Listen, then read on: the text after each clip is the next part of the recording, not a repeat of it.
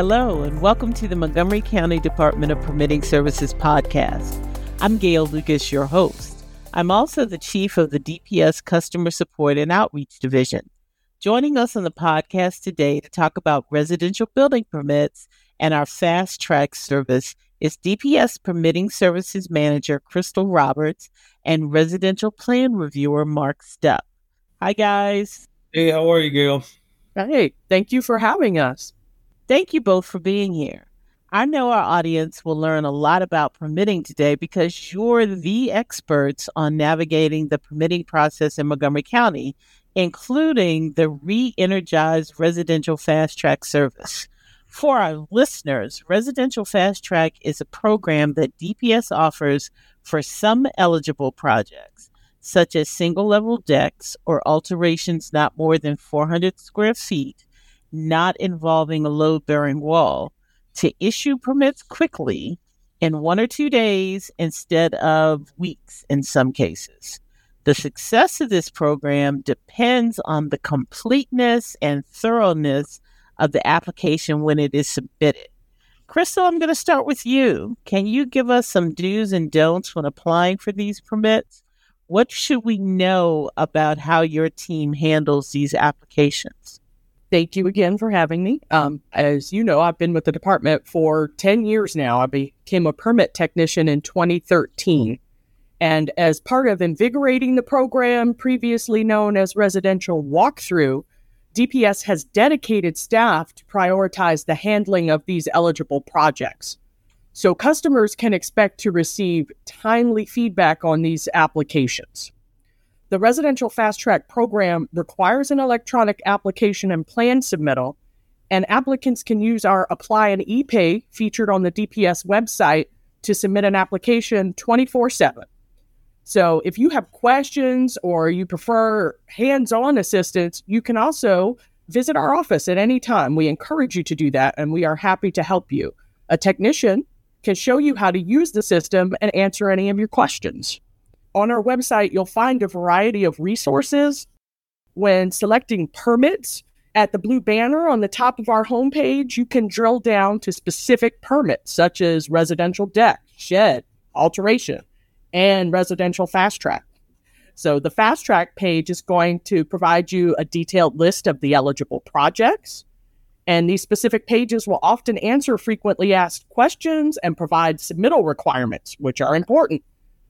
I want to also reiterate as part of a complete submission the primary applicant should be the property owner or an MHIC licensed contractor. And homeowners can apply for these permits, but if the contractor is performing the work, we strongly suggest that the contractor be listed as the responsible party for the permits. And in order to be that primary applicant, the contractor must have the Maryland Home Improvement Commission license to submit on the application. Good to know. Mark, we're going to turn to you. You review these plans. Once they come into our office, you review them. What does a residential plan review involve? What are you looking for? Well, Gail, we're basically looking for the full idea of what the project is about. So, for example, uh, if you're doing a basement alteration, you know you got to show us the pro- existing the existing plan, uh, floor plan, what's there. So, you know, when you draw it out, you're going to draw out exactly what's there, where the windows and doors are, uh, stairway, well, where your electrical panel is, if it's in the basement, um, and your gas meter if it's down there as well. Those are very important items. And then we're also looking for the proposed plan of exactly what you want to do in that basement. For example, uh, bedrooms or like a family room, uh, den, gym, whatever so we get a full idea of what you're what you're trying to do, and we can just make sure everything's code compliant. What are some of the common mistakes you see on on plans? Um, some of the common mistakes that we see are really um, not being very well drawn. So no no back of the napkin drawings. No, no back of the napkin, no scratch paper, no uh, you know, um, you know, envelope from found in the glove box type of stuff. We're, we're looking for 11 by 17 paper, uh, quarter inch scale. You know, use a straight edge, not a freehand drawing, and, and, and take your time with it. I mean, we encourage homeowners to do their own plans if they're comfortable. you know, if you if you're not comfortable with drawing the plans, you're just like, hey, this is above what I can do. That's totally fine. Uh, you can always hire yourself a a drafts person. You don't need an architect. You don't need a licensed architect for this type of stuff, but a drafts person can help you out. There's tons of great ones in the area that can that know construction can draw the plans and, and really really help you out. It, it, might be worth the time and money uh, if you are not comfortable. But yeah, just poorly drawing plans, just you know things that just aren't clear. Um, you know, they're just uh, very vague, and and it makes us our reviews a little harder, and we ask have to ask a lot of questions just to get an idea of what you're doing. Okay. So to clarify, if someone walks into the office at 7:30 a.m., can they walk out with a residential fast track permit if the application is complete? Crystal, is there any difference between this service online and or in person? I would say there's no difference online or in person, except uh, in person, we are here to, to help you and I'm happy to do so. And yes, you can receive a permit the same day. If you come in with complete and approvable plans that meet the requirements of zoning and meet the requirements of the residential code, you can get a permit in the same day. What about uh, plan review, Mark? Are you able to review these plans to turn them around as quickly as this? Uh, yeah, so if we get um, the plans to us before, I would say around 3.30 p.m., uh, we should have plenty of time to do a, a thorough and full review of your project. And um, if everything meets code and, and, and all the county executive regulations, and we can get your permit approved that day. Um, if there's any corrections, then you'll receive a full list of items that need to be corrected uh, you know items that we need on the plans or um, some more information. Okay. We've also recently updated our Apply Online portal to make it easier at the start for applying online for some of these projects, including decks, driveway aprons, dumpsters. Crystal, would you explain why this improvement is important to the customer? In the past, it was our experience that sometimes a homeowner didn't know what to select at our main menu. So, right now, when you get to the online services main menu, you uh, select apply for a new permit, and there's a list of types of applications commercial building, uh, residential building, and many of these projects are considered a residential building permit. So, a customer in the past looking to do a deck may not have known I need to pick residential building, and they start off frustrated. But we are working to make many of these simple projects easily identifiable from the main menu. And now you can see deck as an option and you can select deck and it provides a more streamlined experience. So once you select deck, you'll be prompted to tell us about your property. Is this a single family home, a townhome, a four story townhome? Because those, the answers to those questions can impact the, your project, how it's reviewed, and what category it falls into. Okay, Mark, I know that the code, um, and our regular listeners should know that the code provides a minimum standard for buildings. Um, can you explain a little more about what you, as plan reviewer, are looking for, how you're using the code to look at these buildings or these projects?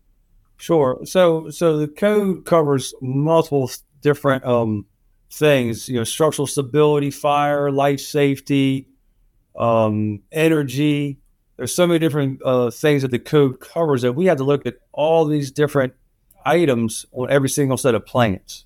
So, so we're, we're not being picky. We're just trying to make sure that you and your your project is going to meet the bare minimum, which is code. Uh, so we were just, you know, we're, we're not trying to make it hard for you, but we're, we're trying to make sure we get all the information we need and allow you to do your project.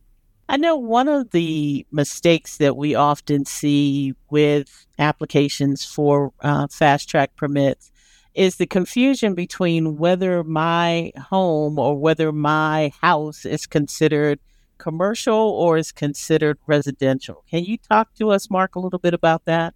Sure. So basically, we deal with our International Residential Code, is what we go by, and that is for three stories or less single family home or townhome. So if you live in a condo, an apartment, or a four story townhome, that will not fall under residential code. That goes under the commercial code, and that's a totally different set of reviewers and code um, requirements. So just be careful. Make sure you know uh, where, where, you're at, and and uh, if you have questions on that, you can always call down the office and say, "Hey, this is where I live. You know, um, you, can you help me out if I'm residential or commercial?" Sure. Crystal, what other tips do you have for customers applying for residential permits and fast track permits in particular? It's always important to provide a complete uh, submission, and that will be construction drawings, sometimes supporting documents if you need the approval from, for instance, the city of Takoma Park in their municipality letter format. So try to have a complete submission. You can check the submittal requirements on our website. Uh, often I find that folks are missing or not understanding the site plan requirement. When you are doing something like adding a shed or deck to the property, it's important to show us on a drawing where that is located. And we uh, require a site plan, or it's sometimes called a house location survey, where it's clearly showing us the property lines. And then you can show us, compared to the existing structures, where the new structures are going to go with the front, side, and rear setbacks. The no- setbacks are the distance from the you know, from the front, back, or side of the property. And that's an important part of review and approval for many of these projects. One other tool that DPS has is the residential pre design consultation process. That's available to folks that are considering projects or maybe a little bit confused on how to get started. And those pre design consultation meetings are free. Um, we have them every day, only one a day um, for for residential and for commercial. But folks can sign up on our website. There is a calendar. Please go to our website and in the search bar put in pre-design consultation. And that's something that can be a great tool for folks that are not quite sure how to get started. Before we go, I'm hoping that both of you can tell us a little bit about your work at DPS. Um, Mark, we'll start with you. Give us a little bit of information about how you got to where you are, how you became a plan reviewer at DPS.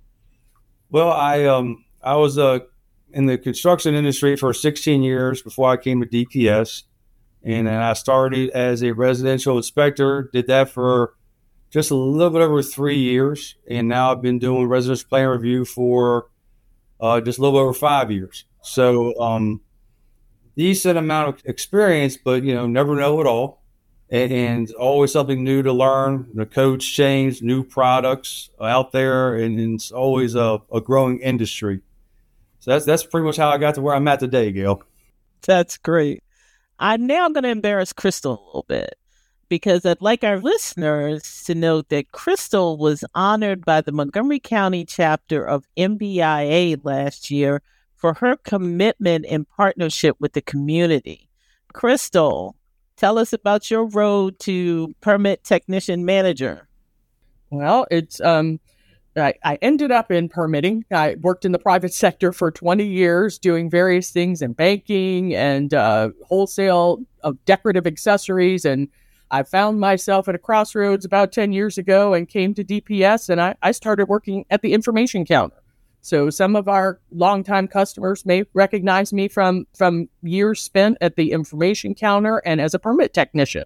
So uh, as I mentioned earlier, I've had 10 great years with DPS. It's been a wonderful learning experience and I enjoy the uh, um, the difference between public sector and private sector is is also been a, an experience. Okay. Thank you both for joining us today. Remember, listeners, we are here to help you, our customers, succeed. It's important to know when to get a permit and why you need a permit.